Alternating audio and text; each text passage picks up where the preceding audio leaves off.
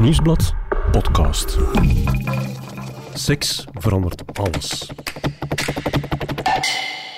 We hebben het nog uh, drie keer gedaan, denk ik, in de voorbije twee jaar. Ja, dat is, weinig, hè. Om het cru te zeggen, sinds de kinderen er zijn, is seks... Het is seks niet meer nodig. Zelfs samen slapen doen wij niet meer. Maar ik mis dat. Ik, ik mis dat enorm. Ik, ik heb nood aan intimiteit. Hm? In, in mijn relatie en in mijn leven. Wat als het enige geluid in de slaapkamer enkel nog dit is? Als je zelfs niet meer lepeltjesgewijs bij elkaar terecht kan omdat er een kind tussen ligt. Leg je je dan neer bij een seksloos bestaan? Ik ben Johan Terrein en deze podcast gaat over seks. Over dit, maar vooral ook over dit. Over hoe je seks beleeft in je hoofd. Uiteindelijk kan alleen jij dat weten. En dat maakt het net zo fascinerend. Eigenlijk is seks een spiegel die van alles vertelt over jezelf en je relaties. En de vrouw die ons die spiegel voorhoudt is relatietherapeute Rika Ponet. Zij neemt ons mee naar haar praktijk, Kom binnen. waar ze de meest intieme dingen hoort. En na al die jaren is er voor Rika één rode draad die door al die verhalen loopt. De mens zingt het, seks verandert alles, maar dat is uiteraard ook zo. Seks verandert alles. Om niet uit het bed te praten, geeft ze deze echte mensen uit haar praktijk een andere naam en een andere stem.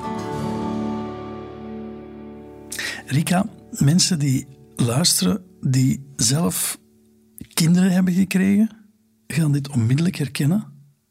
Het seksleven na de komst van kinderen zakt als een duik in elkaar. Ja, of is toch anders?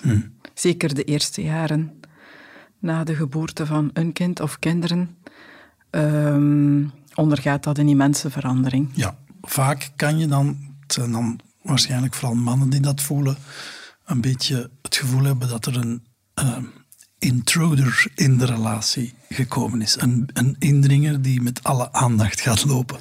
Ja, en dat is natuurlijk ook zo. Ehm, al tijdens de zwangerschap hebben nogal wat mannen soms het gevoel van ik hoor er niet echt meer bij. Mijn vrouw en dat kind, dat is een entiteit. En dat is ook natuurlijk iets zeer symbiotisch.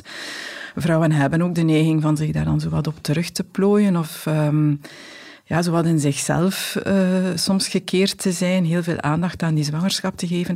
En dan, ja, als je ehm, als man dan het gevoel hebt, ik vind daar geen aansluiting bij of ik voel mij uitgesloten, dan versterkt dat natuurlijk nog op het moment dat dat kind geboren wordt. En ook alle fysieke aandacht, alle zorgaandacht eh, naar dat kind gaat. En ehm, ja, jij zo wat het gevoel hebt dat je van je... ehm, in de hiërarchie van uw eerste plaats gedonderd zijt naar, eh, naar de tweede. Eh, Ja, ja, dus dat, afhankelijk van hoeveel kinderen er zijn natuurlijk. afhankelijk van hoeveel kinderen er zijn. Ja. Dit is het verhaal van Raf en Annelies. Of beter, van Raf, Annelies en hun twee dochters. Ze ontmoeten elkaar op een speeddate. En wat eerst snel moest gaan, kabbelt intussen al acht jaar verder. Maar sinds de kinderen er zijn, voelt Raf zich het vijfde wiel aan de wagen. Seks komt er al helemaal niet meer van, want hij werd verbannen naar de logeerkamer. Zijn plaats in het echtelijke bed is nu voor zijn jongste dochter. Nu, de tweede, dus de jongste, is een, eh, was een slechte slaper, al van bij eh, de geboorte. En ja, Annelies moest daar vaak voor opstaan, of stond daar heel vaak voor op. Ook meer dan dat hij vond dat het nodig was. Dus van, zodra dat kind een kuch of een zucht geeft, ehm, staat zij klaar aan, die, ja, aan dat bedje of aan die wieg. Waardoor er ook snel beslist geweest is van, we gaan haar eh, bij ons laten slapen, dat is makkelijker. En, In het grote bed. in het grote bed. Eerst was dat dan in de wieg en dan uiteindelijk ook in het grote bed. Ehm, ja, zo'n kind dat ligt natuurlijk niet stil. Zij vond dat ze daar geen last van had. Hij vond dat absoluut niet aangenaam, dat dat ook uh, de kwaliteit van zijn slaap enorm beïnvloedde. En um, hij gaf aan, bon, dan uh, is het misschien goed dat ik, uh, zeker tijdens de week als ik moet gaan werken, in de logeerkamer eventueel ga slapen. hij heeft dat dan ook gedaan, maar achteraf gezien heeft hij daar eigenlijk ook een slecht gevoel bij. nee, ja, heeft het wel zelf voorgesteld. Heeft het zelf voorgesteld. Om beter te kunnen slapen. Om beter te kunnen slapen. Maar ik denk dat daaronder een, ja, een soort vraag zat van... Uh, eigenlijk zou ik liever hebben dat de dochter uit, uit, uit, uit, uit, het bed verhuist. Uh, en doordat zij zo heel snel daarmee instemde van ja, dat is goed, ga jij maar naar de logeerkamer, um, had hij dat toch een stuk als een afwijzing ervaren. En um, had hij het gevoel, ja, het was precies alsof, um, alsof ze het maar al te graag had, dat, ik, dat zij daar dan alleen met de dochter in bed lag. En ik verhuisde naar de logeerkamer. Ja, eigenlijk getolereerd in de logeerkamer. Ja, of, of verbannen. Verbannen uit het echtelijk bed. Ja, verbannen uit... Want veel symbolischer kan het bijna niet. Hè? Nee. Um, ja. Nu, dat jongste dochtertje is vier. Slaapt ja. hij dan nog altijd? Ja, uh, en die slaapt nu wel door, uh, sinds kort. Gaat dat dus een heel stuk beter. Uh, waardoor dat dan zijn vraag er kwam van, ja, misschien is het dan nu wel de moment om haar apart te leggen en in een eigen bed. en zij ziet dat niet zitten. Alice ziet dat dus niet zitten. Ja, zegt ze... Um, uh, eindelijk gaat dat beter. Uh, hoef ik daar s'nachts ook niet meer voor op te staan. Uh, dat gaat weer een heel gedoe zijn. Je gaat dat zien, ze gaat dat daar moeilijk mee hebben. Ik kan dat nu er niet opnieuw bij hebben. ik wil nu ook een beetje aan mezelf denken. Dit heeft nu rust gebracht. Het systeem werkt. laat het ons maar even zo aanhouden. Wat dus voor hem ja, een beetje aanvoelde als een tweede afwijzing. Denk ja, want het, het, lijkt op een verworven plek voor dat jongste ja, kind. Ja. ja, en voor hem ook op een, uh, ja, een soort van. Uh, de, niet alleen een verbanning naar die logeerkamer, maar vanaf nu is dat uw plaats, de logeerkamer. Mm -hmm. ja. ja. Achteraf gezien had ik het beter niet voorgesteld. Ja, schat, ik leg mij anders wel op de logeerkamer. Maar ja, toen leek dat praktisch. Maar weet plots is slaap ook zo heilig. Hè? Als die kinderen daar zijn, dat is het argument waarmee dat je alles plat slaat. Slapen is het nieuwe seks, had ze een keer gelezen. Het is toch niet helemaal hetzelfde. Wat voor iemand is eraf? Want eh, heeft het moeilijk om daar, om daar met haar over te praten? Of om, heeft het moeilijk om zijn plek op te eisen? Of? Um, hij kan daar heel makkelijk over praten, hè, dat wel. Um, maar naar haar toe aangeven uh, wat hij dan wel wil, dat is eigenlijk een hele moeilijke. Ook in de gesprekken bleek dat dan. Um, ja, Raf is uh, iemand die een verleden zo wat met zich meedraagt van, ja, ik was nu niet direct de meest populaire jongen, um, een beetje beschaamd uh, in mijn jeugdjaren. En in de jongvolwassenheid um, aan de universiteit uh, ja, niet echt makkelijk liefjes gehad, um, een paar keer verliefd geweest, onbeantwoord. een paar afwijzingen, een paar achter, de afwijzingen dus. achter de rug, wat toch ja, hem een heel stuk uh, onzekerheid had opgeleverd. Dan ja, met Annelies getrouwd en uh, die kinderen gekregen, maar je voelt dat als hij afgewezen wordt, ja, die emmer die toch al wel wat gevuld staat, dat dat altijd daar een stukje bij komt en hij um, zich dan terugtrekt. Zijn reactie is eigenlijk zich te gaan smijten op zijn werk of, of op ja. andere dingen om de afwijzing niet te voelen. Om de afwijzing niet te voelen. Ja, dat gaf hij ook aan, uh, zeker net na de geboorte van de tweede. Uh, ik voelde dat heel sterk bij haar. Alleen die kinderen staan centraal. Ben ik ook meer gaan werken. En misschien kwam het mij op een bepaalde manier ook op dat moment niet slecht uit. Uh, mijn carrière schoot toen wel wat op. En ik, ja, dat, dat lukte dan wel. Of daar voelde ik mij wel competent. En daar ben ik dan wel een stuk voor gegaan. Um, maar nu voelt dat dus um, in zijn geheel uh, slecht aan. Mm. Ja. Als je verbannen bent naar de logeerkamer, dan kan ik me voorstellen dat er van het seksleven niet meer veel overschiet in, binnen dat koppel. Nee, um, als ik daarnaar vroeg van ja, hoe heeft dat er dan de afgelopen jaren uitgezien, zeker als je dan apart slaapt, ja, dan kwam het zo niet helemaal duidelijk, maar het kwam erop neer, ja, het is er misschien nog een keer of drie van gekomen in die, in die woorden. Dus... ehm, eh, en dan altijd op ehm, zijn Spreken initiatief. een, een keer op drie op een aantal jaar. Inderdaad. Ja. En dan altijd op zijn initiatief. Hij eh, heeft veel vaker het initiatief genomen. Ehm, niet altijd heel duidelijk ook. dat bleek eh, toch wel ook uit die gesprekken. Maar dat hij toch toenadering zoekt. s S'avonds in de zetel. En eh, hij dan heel vaak de klassieke reactie kreeg. eh, die we allemaal zo'n beetje kennen. Hè, de hoofdpijn en ik ben moe. En eh, ik heb eh, een hele dag de kinderen gehad. En...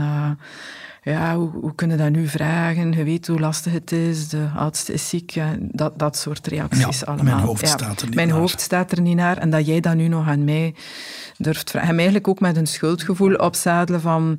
ehm, ja, hoe kun je dat nu nog eigenlijk verlangen van mij, dat ik u dat nog geef? Dus, eh, en dus is hij er ook mee gestopt op een bepaald moment. Hij vond dat heel pijnlijk, altijd opnieuw die afwijzing. Dat is Het gevoel- opnieuw. Ja. ja, altijd opnieuw weer. Nee, ja, ik moet je niet, ik wil niet. En eh, is hij ermee gestopt. Eh, ook een stukje zei hij om eens te testen als ik geen initiatief neem of dat zij nog iets onderneemt. Ehm, maar dat bleek dus niet het geval te zijn. Eh, zijn interpretatie is dus precies of ze opgelucht is dat het niet meer hoeft of dat het niet meer moet. Ja, s'avonds in die zetel, ik, ik heb er zo vaak gedacht, blijven zitten eraf. Zij komt wel naar u. Misschien moest ik het gewoon uitlokken in plaats van er altijd achter te blijven smeken. Playing hard to get. Het leverde niet veel op, ze. Alleen wat frustraties.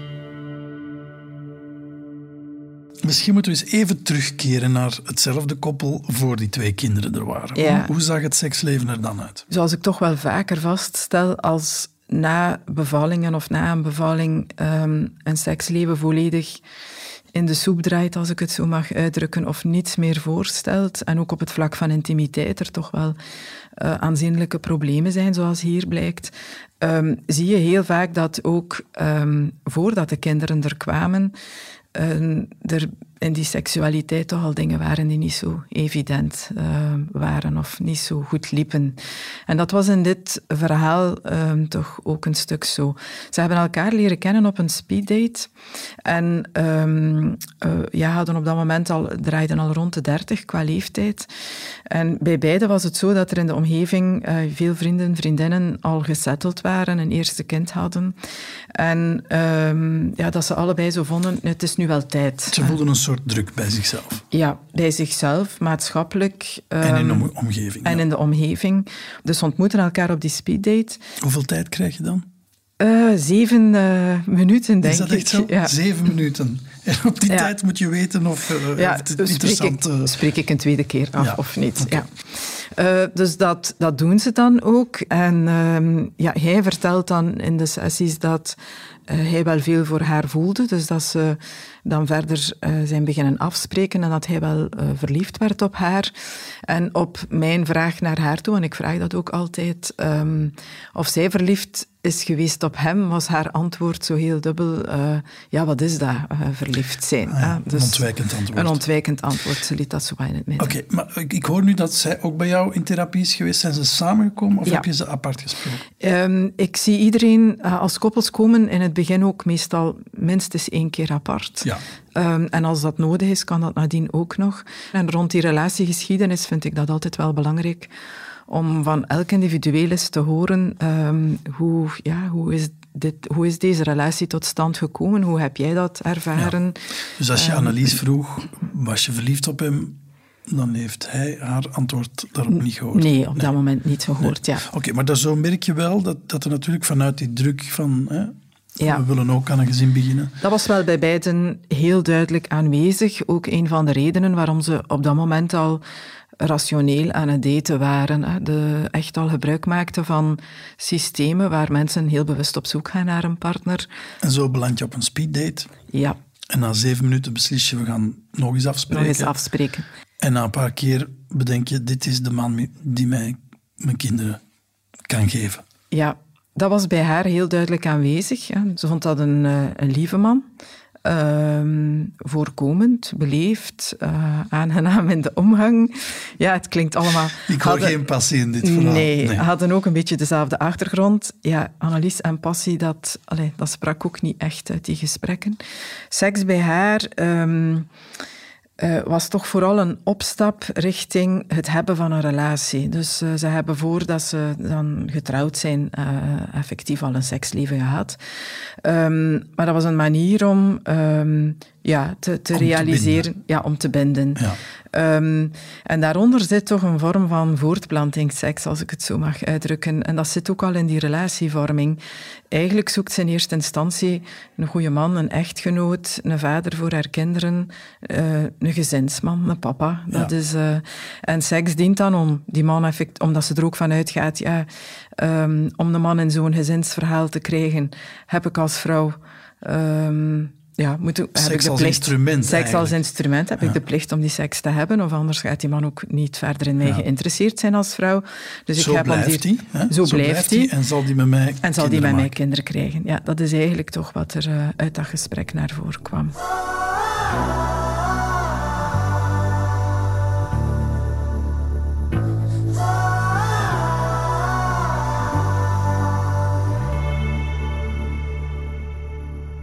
Hoe zag het initiatief er toen uit? Want ja, nu, Ehm, na de kinderen lag dat dan in handen van Raf. Ja, Maar voordien ook? Zij nam wel initiatief uh, om seks te hebben. Uh, dat bleek ook uit het gesprek dat ik met hem had. En dat vertelde hij dan, maar op een wijze die hij niet zo aangenaam vond, maar die hij een beetje wegrelativeerde. Ja, uiteindelijk, er was seks. Hij voelde zich al op de een of andere manier erkend. Um, maar als hij daar nu op terugkijkt, um, heeft hij het gevoel dat het ook niet echt over hem ging op het moment dat ze dan het initiatief nam. Deed dus dat ze niet dan? zo, hoe, merkte hij dat? um, ja, ze had zo, vond hij de irritante gewoonte. We lagen dan samen in bed, zegt hij. En dan uh, in plaats van dan ja, via uh, lichamelijkheid te knuffelen of op Lieve een lieve woordjes, manier ja. ja, of lieve woordjes toenadering te zoeken, porde ze met haar vinger en zijn zij. Ja. Zo ja, aanporren, zo letterlijk. En uh, dan was dat het teken en ze zei niks. Maar hij wist heel duidelijk van, ja, het is... Um, het, is moet gebeuren. bevel, hè? Ja, het, Het is nu moet het, het is de moment. Het Ja. moet gebeuren, ja.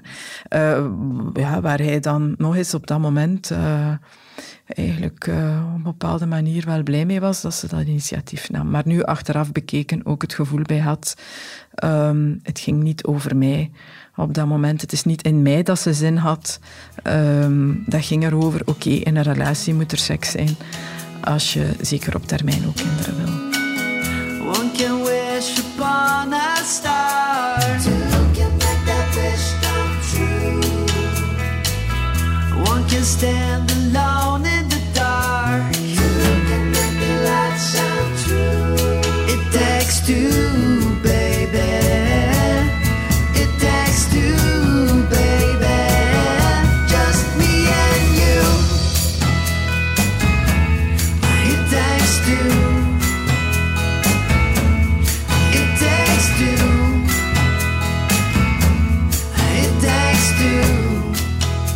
Houdt me niet tegen, maar ik vind het wel belangrijk dat, je dat, dat ik dat goed besef of zo.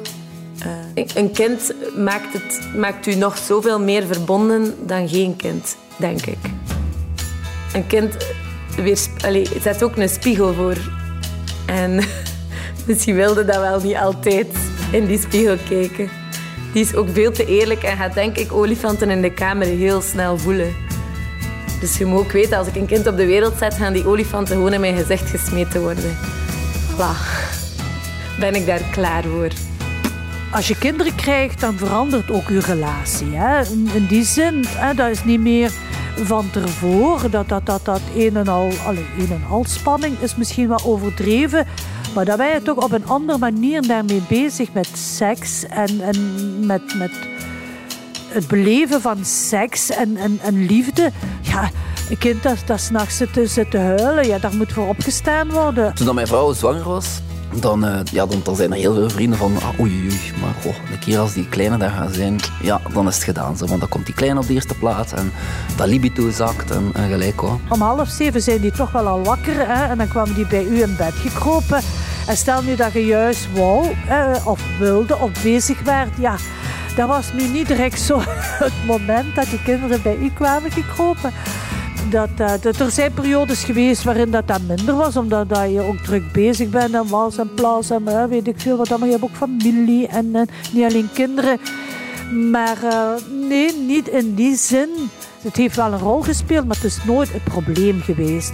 Omdat je in een gedwongen routine zit. Omdat voordat je kinderen hebt, is het van oké, ik ga een keer iets gaan drinken met vrienden. En dan mijn vrouw ging dan een keer iets gaan drinken met vrienden.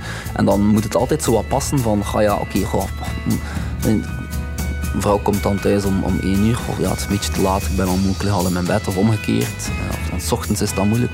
Nu, als een keer als je kind hebt, dan zit alles zodanig in de routine. Ga je, ja, zijn ook allebei s'avonds thuis. Ga ga ook in, in je bed naar een serietje kijken als, als, eh, als het kind gaan slapen is of zo. Waardoor dat je heel veel bewuste tijd met elkaar hebt. En waardoor dat het dan ja, veel meer past om, om, om seks te hebben. Hè. Eh, Die spontane seks die komt veel vaker voor, omdat je veel meer tijd met elkaar samen doorbrengt. Is het huis uit zijn, dan komt dat wel terug. Dan ja, kun je terug avontuurtjes beleven en, en eens een zotte avond organiseren thuis.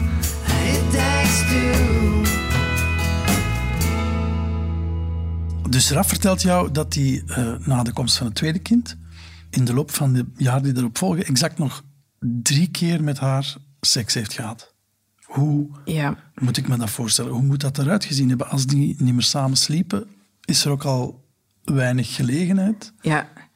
Ja, dat is zo. Hè. Zodra mensen apart gaan slapen, eh, neem je een heel domein aan intimiteit weg, of aan mogelijkheid tot intimiteit weg. En dat was in dit verhaal zeker ook zo. Eh, zij ging ook niet eens eventjes naar de logeerkamer tussenin of in het weekend. Dat gebeurde allemaal niet. Dus die drie keer, ehm, ja, heel concreet. Ik denk dat dat daar, eh, dat dat daar eerder troosteloos uitzag. En zo schreef hij het ook. Ehm, het was nog eens op een ehm, weekend weg eh, gebeurd. Ehm, ja, met inderdaad zelfs in de kamer een, een kind. En ehm, ja, dan ook eens op de zetel thuis, twee keer op de zetel thuis. Ja, dus als zij dan voor tv zit, zit hij meestal achter zijn eh, computer. En ja, en zo eh, kwam het er dan nog twee keer van. Dus hij moest Kort. het initiatief nemen? Hij moest het initiatief nemen. Ehm, ze is ook nogal, ehm, dat gaf hij ook aan, nogal dirigerend. Hè? Zoals dat niet en dat wel en dat wil ik niet. En ehm, ja, u, eh, je hebt niet zo'n frisse adem. Dus eh, ook heel subtiele vormen van afwijzing naar hem toe. Ehm, en ja, vormen van kritiek ook op, op, zijn, op zijn fysiek. Op dat, of je ruikt wat naar het zweet. Zo. Dat soort eh, opmerkingen eh, kwamen er dan ook. En ja, zoals ze dat dan zeggen, hè, eh, ja, heel kort en erop en erover, zoiets. Hè. Dus ehm, heel snel gedaan. En we hebben het weer eens gehad. En na de derde keer voelde hij zich daar zo slecht bij dat, ehm, dat hij ja, ook voor zichzelf besloot van eh, dit, eh, dit, dat heeft geen zin, dit wil ik niet meer. Ehm, ja, ze geeft dan wel toe of ze geeft dan wel aan, oké, het mag nog eens. Maar eigenlijk is het nog bijna een grotere afwijzing dan het niet te vragen Ja. eh, en, het, en het niet te krijgen. Ja.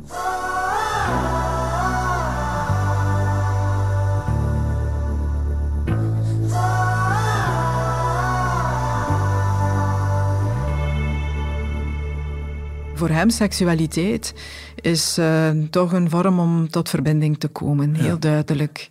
En zij, voor haar, ja, is dat iets wat... eh, wat Iets moet- functioneel Iets eigenlijk. functioneel, ja. En je merkt ook heel duidelijk, ehm, ja, ze problematiseert zijn behoeften eh, enorm. Ze rationaliseert ook haar verhaal, van dat is heel normaal. Als vrouwen ja, in de periode dat zij twee kinderen hebben gehad, de eerste jaren is dat allemaal heel moeilijk. Eh, jij verwacht van mij dingen die niet redelijk zijn. Nu, onder die seks zit dus effectief wel, denk ik, bij hem een... ehm, ja, vooral een behoefte ook aan erkenning, aan ehm, doe ik ertoe, heb je mij graag, Eh, ben ik belangrijk voor jou. Dus daar zit een veel diepere behoefte onder dan eh, een echte intimiteitsbehoefte dan dat zuiver seksuele. Ja. En dat zijn allemaal dingen die hij hoe langer hoe minder nog, nog voelt bij haar. Absoluut, ja. Vinden ze elkaar eigenlijk nog een beetje aantrekkelijk? Oh, in het gesprek dat ik apart heb met haar, heeft zij aan nee. eh, ja, zo wat, eh, hij heeft wel een beginnend buikje. En, en dan inderdaad zo die kleine dingen. Hè. Ik vind dat hij niet altijd een frisse adem heeft. En zijn tandzorg niet optimaal is. En hij ruikt toch soms wel naar het zweet. En ja, ja, eigenlijk is er ook nooit echt verliefd op geweest. Dus eh, dat heeft zich ook nooit echt geopend. Eh, kussen is heel moeilijk. eh, is ook altijd heel moeilijk geweest. Op de een of andere manier vindt ze dat niet zo fijn. Ehm, en ehm, eh, ja, van zijn kant naar haar.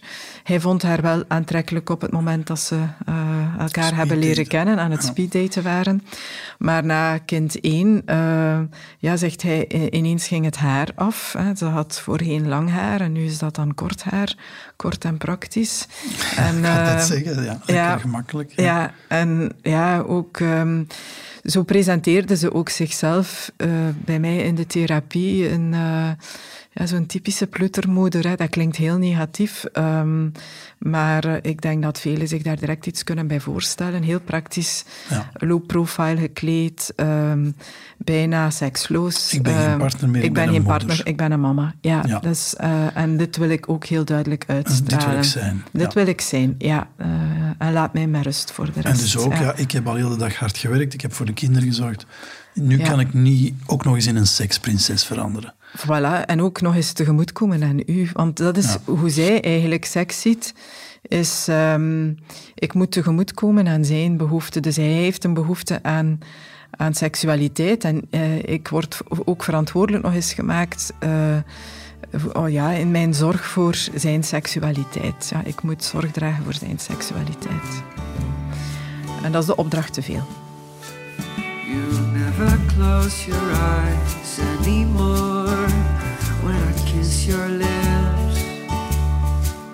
There's no tenderness like before in your fingertips. You're trying hard not to show it. But baby, baby, I know it. You've lost that love and feeling. Oh, that love and feeling. You've lost that love and feeling. Now it's gone, gone, gone. Whoa, whoa. Seks is ook anders na, na een kind. Omdat, eh, hoe hek dat het ook klinkt, je bent nog meer die eenheid geworden. Hè? Je bent nu die eenheid die samen iets heeft gemaakt dat dan ergens in dat huis ook, ook, ook, rondloopt. Dus bij ons was Alsens toch nog meer die verbondenheid en die eenheid van die familie. Dat dan, ja, dat dan uiteindelijk de seks nog veel completer maakt. Hè. Dan is het echt dat volledig samensmelten waar dat seks wel altijd rond draait. Ja, ik denk dat wij wel altijd naast ouder ook wel koppel zijn, zijn gebleven. Sommige momenten wat meer dan andere, omdat je natuurlijk ja, vlak van werk en zo nog wel wat meegemaakt. eh, en, en als de het moeilijker heeft, eh, dan ja, je voelt dat ook wel zo. Je, je, je moet opletten dat je dat niet laat verdwijnen zo. Want het, het leven heeft zoveel praktische kanten dat je zo ja, de, de essentie soms wel eens uit het oog eh, dreigt te verliezen. Hè. Wat ik wel moeilijk vond, dat is als de kinderen het huis uit waren. En toen had ik wel zoiets. Zo van, nu zitten we hier met ons tweeën, wat moeten we nu doen? En toen moesten we wel op zoek naar een evenwicht. Omdat er zoveel do- door elkaar ge- geleefd werd en, en er stroomde zoveel door elkaar, dat je toch wel altijd met iets bezig was. Terwijl, ene keer zit je daar met je tweeën, hè. Boom, gedaan, die kinderen het huis uit. Ik denk dat het ook wel, ja, als het kind of de kinderen dan weg zijn, dat je dan ook wel een beetje gedwongen wordt om terug naar elkaar te kijken. En, en, eh, en, en eh, ja, dat is, in sommige gevallen kan dat misschien confronterend zijn. En in, in het beste geval eh, hoop ik dat dat, eh, dat dat iets fijn is, hè, een, fijne tijd. Maar ik denk dat dat, dat lege nest syndroom, ik denk dat dat iets is waar ik wel eh mij stilaan op moet voorbereiden. Waar, wat, wat, dat wordt niet makkelijk, denk ik. Dat weet ik nu al. Ja, ja. Ja, dat ik zo ook vaststelde dat we misschien toch wel al die jaren langs elkaar heen geleefd hebben. Hoewel ik dat nooit zo aangevoeld heb. Iedere relatie heeft zijn hoogtes en zijn laagtes. Hè? En er zullen wel periodes zijn geweest, maar dan ben je zo druk bezig met, met, met jezelf. Ja, en toen kwam het toch wel dat we elkaar terug opnieuw moesten vinden. En ik denk zelfs dat het mijn man was die attenter tegen mij was dan ik tegen hem. Wij hebben een, eh, een 20-jarige.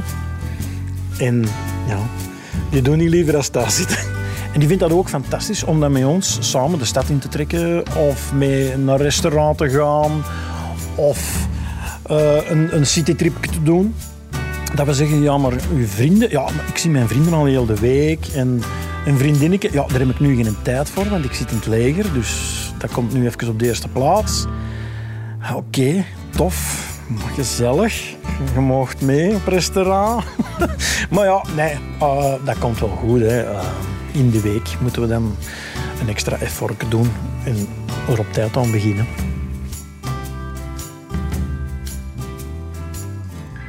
Borstvoeding, onderbroken nachten, om de haverklap zieke jengelende kinderen aan je bed. Menig jong ouder is geradbraakt. Iets zegt mij dat je niet alleen bent als je seksleven even de dieperik ingaat na de komst van je kinderen. Maar wat zegt de wetenschap hierover?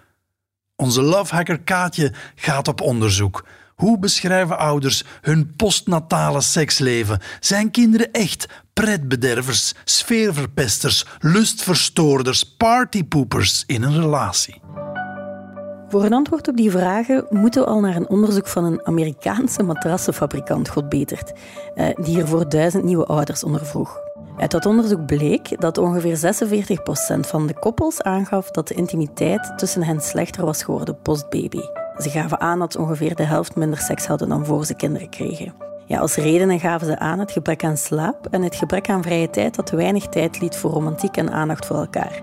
Ik weet niet wat jij denkt, maar dit is wellicht het minst verrassende onderzoek ever. Of de minst verrassende conclusie. Maar uit die bevraging bleek ook dat 61% van de mama's minder zin had na de geboorte van een kind tegenover 30% van de vaders. Mannen lijken hier dus een beetje aan het kortste eind te trekken. Uit andere studies kwam naar voren dat vrouwen vooral struggelen met vermoeidheid, body image issues en een laag libido nadat ze moeder zijn geworden. Maar het is niet al kommer en kwel gelukkig. Uit onderzoek blijkt ook dat veel nieuwe ouders hun definitie van wat seks is net uitbreiden, omdat vaginale seks soms een tijdje niet zo fijn aanvoelt. Koppels gaan dan vaker voor manuele stimulatie, orale seks en ze geven zelfs aan dat ze meer kwaliteitsvolle knuffelsessies hebben post-baby. En uit een poll op een site over ouderschap blijkt zelfs dat 94% van de koppels perfect tevreden is met het seksleven post-baby. 57% geeft zelfs aan dat ze betere seks kregen nadat ze ouders werden. Dus Raf zijn behoefte aan intimiteit in het algemeen raakt niet meer ingevuld. Hoe zit dat bij Annelies? Heeft zij dan geen enkele behoefte aan intimiteit? Eh, zeer zeker wel. En die wordt eh, sinds dat de kinderen er zijn ook ehm, helemaal ingevuld zoals zij dat het liefst heeft, was ook mijn gevoel. Namelijk via het contact met haar kinderen. Ehm, want toen ik het met haar had over lichamelijkheid, ehm, over fysieke affectie, vroeg ik dat ook. Ja, word je dan nooit graag aangeraakt? Of ehm, omdat ze dat ook aangaf, ja, dat ze dat, ook als hij haar onverwacht aanraakt, vindt ze dat eigenlijk een vorm van een bijna een... ehm, ja, ze vindt dat te overweldigend. Ja, zegt, als ik bijvoorbeeld in de keuken aan het aanrecht sta en hij raakt mij aan in het voorbijgaan, ik heb dat niet graag als dat onverwacht is, als dat onvoorspelbaar is. Ehm, en toen ik haar dan vroeg hoe dat, dat met kinderen was, is dat volledig anders. Ze ervaart dat ook als een, een soort van onschuldig contact, eh, waarin ze helemaal zichzelf kan zijn. Ehm, Het is veilig, En, eh, Het het is is heel veilig, veilig. ja. Het is natuurlijk ook een, eh, dat is een heel ander type relatie hè, dan bij een partner of bij haar partner heeft ze het gevoel eh, dat als er fysiek contact is, dat daar altijd een moeten onder zit. Dat er seks op moet volgen. Dat er seks moet op volgen, nu Ja. of later. En dat dat altijd het scenario is. Ze heeft ook het gevoel dat zijn behoefte daarin altijd groter is of zal groter zijn dan de hare. waardoor dat, dat moeten daar ook altijd ergens op de een of andere manier is. Eh, en met kinderen is dat ehm, een heel anders... Ja, daar Daar is dat er- totaal niet aanwezig. Dus Daar is dat totaal niet aanwezig. is het heel veilig knuffelen en fysiek Ja. zijn. Ja. Deze aflevering klinkt niet meteen als reclame om kinderen te krijgen, vrees ik. Ehm, Nee, eh, misschien niet. Ehm, hoewel dat ik denk dat voor velen heel herkenbaar is. Hopelijk en niet altijd, uiteraard, in de mate zoals het eh, uit dit verhaal naar voren komt. Ehm, nu, wat ik telkens weer vaststel, ehm, ik denk dat, of ik weet zeker dat ehm, veel van wat er gebeurt op het moment dat er kinderen komen, dat dat eigenlijk ook al een stuk in de geschiedenis van die relatie vast ligt en bij de initiële keuze die mensen voor elkaar hebben gemaakt. En dan stel ik toch heel vaak vast dat ehm, ja, ik wil zo niet spreken over twee groepen, maar zie ik toch twee tendensen. En de eerste is zo mensen die kiezen voor een partner omwille van de partner. Um, ik zie dat ook vaak bij singles. Mensen die heel sterk voorop stellen, ik, um, ja, ik wil iemand leren kennen, ik heb een hele grote behoefte aan relatie, uh, ik wil verliefd zijn, ik wil echt een goede partnerrelatie. En als daar kinderen uit voortkomen, zie ik dat zeker zitten, maar dat is niet de eerste insteek. De eerste ja. insteek is wat wij met ons tweeën hebben. Het samen zijn. Het samen zijn. En dan hoor ik ook behoorlijk wat singles bij wie dat eigenlijk altijd gaat over dat gezinsverhaal. En zeker bij vrouwen, nog meer dan bij mannen, eh, de drang om moeder te worden, om ouder te worden. En uh, de partnerrelatie is daar dan eigenlijk een stuk aan ondergeschikt. En wil je nu zeggen dat bij de eerste groep makkelijker is om, zeg maar kinderen te overleven, zeg maar, als koppel? Ik denk dat wel. Ja. ja? Uw fundament is toch een stuk steviger. Omdat het dieper geworteld zit. Ja, omdat het ja, je wil ook graag bij de anderen blijven, omdat dat eigenlijk ook uw eerste en belangrijkste keuze is geweest.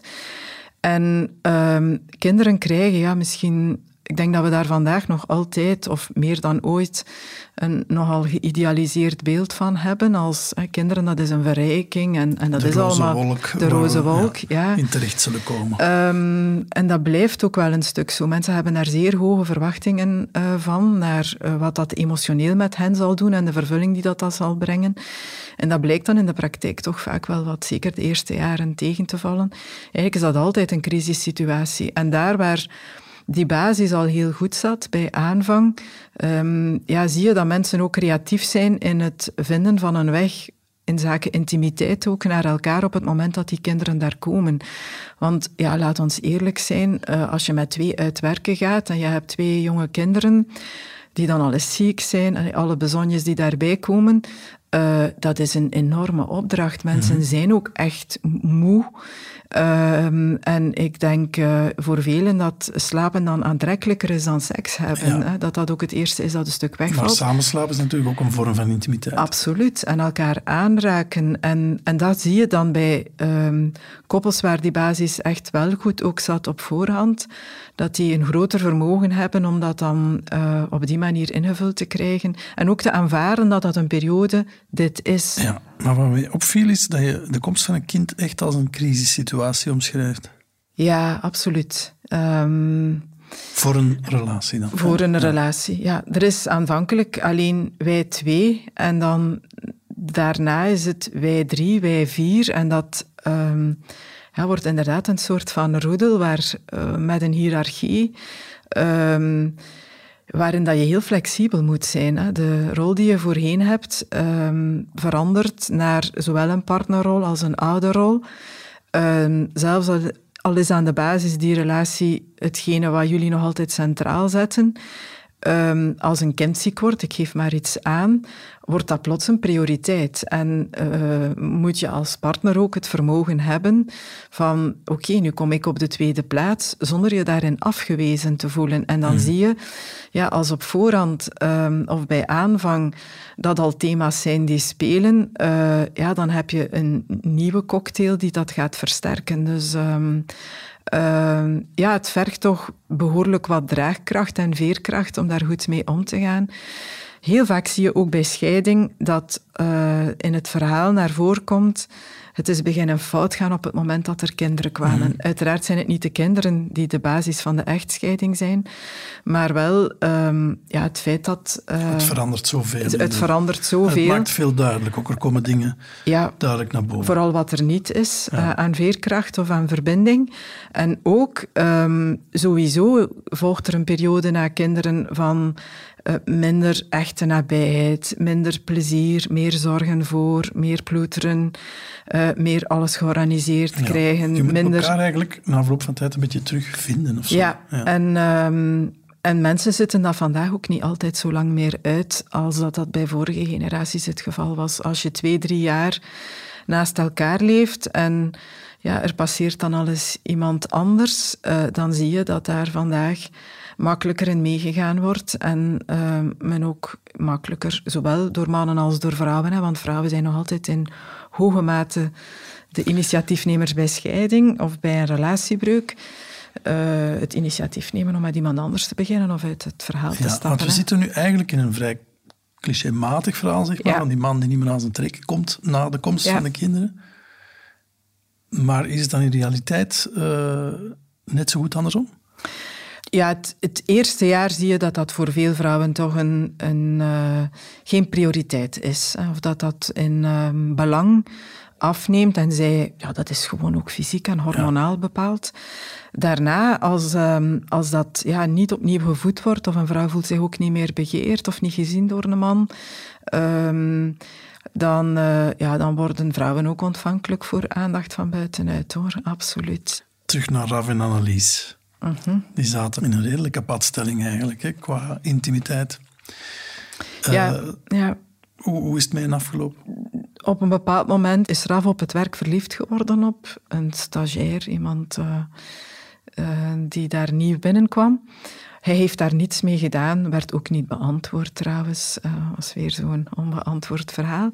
Maar ehm, ja, hij heeft dat wel thuis opgebiecht. En ik vermoed dat hij dat ook een stuk deed. Ehm, ja, om haar wat onder druk te zetten. Eh, maar dat is niet zo goed uitgedraaid. Eh, zij, Om haar eh, onder druk te zetten, om te zeggen van kijk, ik heb toch echt meer nodig in deze ja, relatie? absoluut. Eh, zonder het echt bij haar zo te moeten gaan leggen van jij moet nu dit of dat. Ehm, ja, door aan te tonen van zie, hè, ik zie ook voor de rest wat er rondloopt. Eh, zoals wij nu met elkaar omgaan, dat zet onze relatie onder druk en eh, zet misschien ook onder druk dat ik zal blijven. Ehm, vertelt hij dat en eh, zij heeft daar heel slecht op gereageerd. Voor haar is het bijna en a- als het zo zit, dan hoeft het voor mij niet meer. Is dat bijna een, een ja, dat was zo'n soort van open oorlogsverklaring. Maar ik denk dat ze het op een bepaalde manier dankbaar aangreep ehm, om er komaf te kunnen mee maken. Om te zeggen van, oké, maar dan gaan we uit elkaar. Als dat voor jou zo in elkaar zit, of als jij dat... eh, voor mij hoeft het niet meer, ja. Waar hij op dat, moment hard, ja, een stuk van verschoten is. Ja. Hebben daar ook nadien heel weinig, heel moeilijk nog kunnen over praten, want ik heb hem nadien nog gezien. En hij gaf aan, ehm, als ik dan ook vroeg van, heeft zij eigenlijk ooit uitgelegd waarom, allee, ja, bon, je werd verliefd, maar je hebt daar eigenlijk Niks niets mee gedaan. gedaan. Maar eh, zij wou daar ook niet meer over hebben. En dat vond hij wel heel moeilijk. En dat is ook de reden waarom hij dan nadien nog langs geweest is. Hij kreeg dat niet zo makkelijk verwerkt. Eh, want ondanks alles, ehm, hij geeft dat ook tot op vandaag duidelijk aan, zou hij gebleven zijn in het verhaal. Ook al was hij vragende partij om meer intimiteit. Ja, ook al meer miste hij zoveel, hij ging het nooit Ja, opgezegd hij zou het niet opgezegd hebben. Hij had zoiets van, ja, je kiest voor iemand, je hebt daar kinderen mee en... ehm, Dan hou je vol. Dan, dan hou je vol, dan doe je verder. En eh, ja, ook zoals het nu is, dat ehm, op twee adressen opvoeden van kinderen, eh, ik, zie dat, ik vind dat eigenlijk niet, eh, niet oké. Ik vind dat moeilijk voor mijn kinderen. Ik heb daar schuldgevoel bij. Bovendien, ja, het was ook zo, zij heeft dan die kinderen eh, toch wel meer opgeëist en hij is daar dan een stuk in meegegaan. Ehm, dus eh, zij heeft ze negen op en hij vijf dagen, geloof ik. Ehm, en nu voelt hij zich daar ook alweer niet zo goed bij. Vindt hij dat hij toch voor de volle co-ouderschap was moeten Ja. gaan, enzovoort en zo verder. Ja. Hoe staat zij er nu in? Eh, zij is nog altijd alleen. En, ehm, Maar heeft eh, voldoende aan de ja, maar liefde eh, en intimiteit heeft, met haar kinderen. heeft voorlopig... Ja, en ik weet ook niet... ehm, ja, ik zie ook soms wel single vrouwen die, die uit zo'n verhaal komen. En dan naar mij toe ja, aangeven, de laatste 10, 15 jaar heb ik voor mijn kinderen gezorgd. En dan als die kinderen groter worden, op kot gaan, het huis dreigen uit te gaan, dan komt er een nieuwe leegte. En dan zoekt men opnieuw naar een partner. Ja, of denkt men van, misschien is het toch nu de moment om opnieuw voor een partner te gaan. Maar zo eenvoudig is dat niet. Hè. Iets wat je... Zo lang niet gedaan hebt ook. Ja, iets wat je 10, 15 jaar... eigenlijk eigenlijk is zo iemand dan vaak ook 10, 15 jaar geen vrouw geweest, maar alleen maar moeder. En ook 10, 15 jaar seksloos leven. Want als je daar dan naar informeert van ja, zijn er andere vormen van seksualiteit of masturbatie? Bij nogal wat mensen is dat dan ook totaal niets. Ehm, ja, dat zijn toch serieus wat hordes die dan te nemen zijn. Ja. Ik zou nu eigenlijk heel graag horen dat Raf een geweldig liederlijk leven aan het leiden is. waarin hij alle schade ophaalt. Experimenteren. En, uh, hij ziet ook vandaag um, voor zichzelf heel duidelijk dat de basis waarop dat ooit die relatie tot stand is gekomen en het feit dat dat dan ook niet goed is afgelopen, dat dat ook uh, ligt bij de basis waarop dat hij gekozen heeft en hoe weinig hij eigenlijk in de loop van dat verhaal uh, al van bij aanvang voor zijn behoeftes opgekomen is ja. en hoe veel hij vanuit angst eigenlijk ook gekozen heeft. Angst om over te schieten, niet gekozen te worden. Uh, dat dat eigenlijk uh, een hele grote drijfveer is geweest.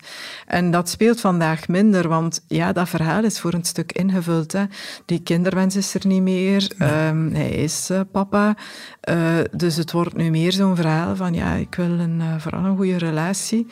En uh, hij is daar ook een stuk rustiger bij. Dus ik denk sowieso dat de volgende keuze een, um, emotioneel gezien uh, een betere keuze zal zijn. Ja. Laten we dat hopen voor hem. Dit was Seks verandert alles, een podcast van het Nieuwsblad. De stemmen waren van mezelf, Johan Terrein, en van relatietherapeute Rika Ponet. De muziek kwam van Pieter Schrevens en de montage gebeurde door Benjamin Hertogs van House of Media. Dank ook aan de Love Voices voor het delen van hun persoonlijke liefdesverhalen. De productie was in handen van Kaatje de Koning en Bert Heijvaart. Ben je fan van deze podcast? Weet dan dat het Nieuwsblad nog heel wat andere podcasts maakt. Ik ben Cedric Lagast, reporter, en elke vrijdag hoor je mij in de Stemmen van Assise, een true crime podcast waarin we jou meenemen achter de schermen van de rechtszaal. Zeker eens luisteren.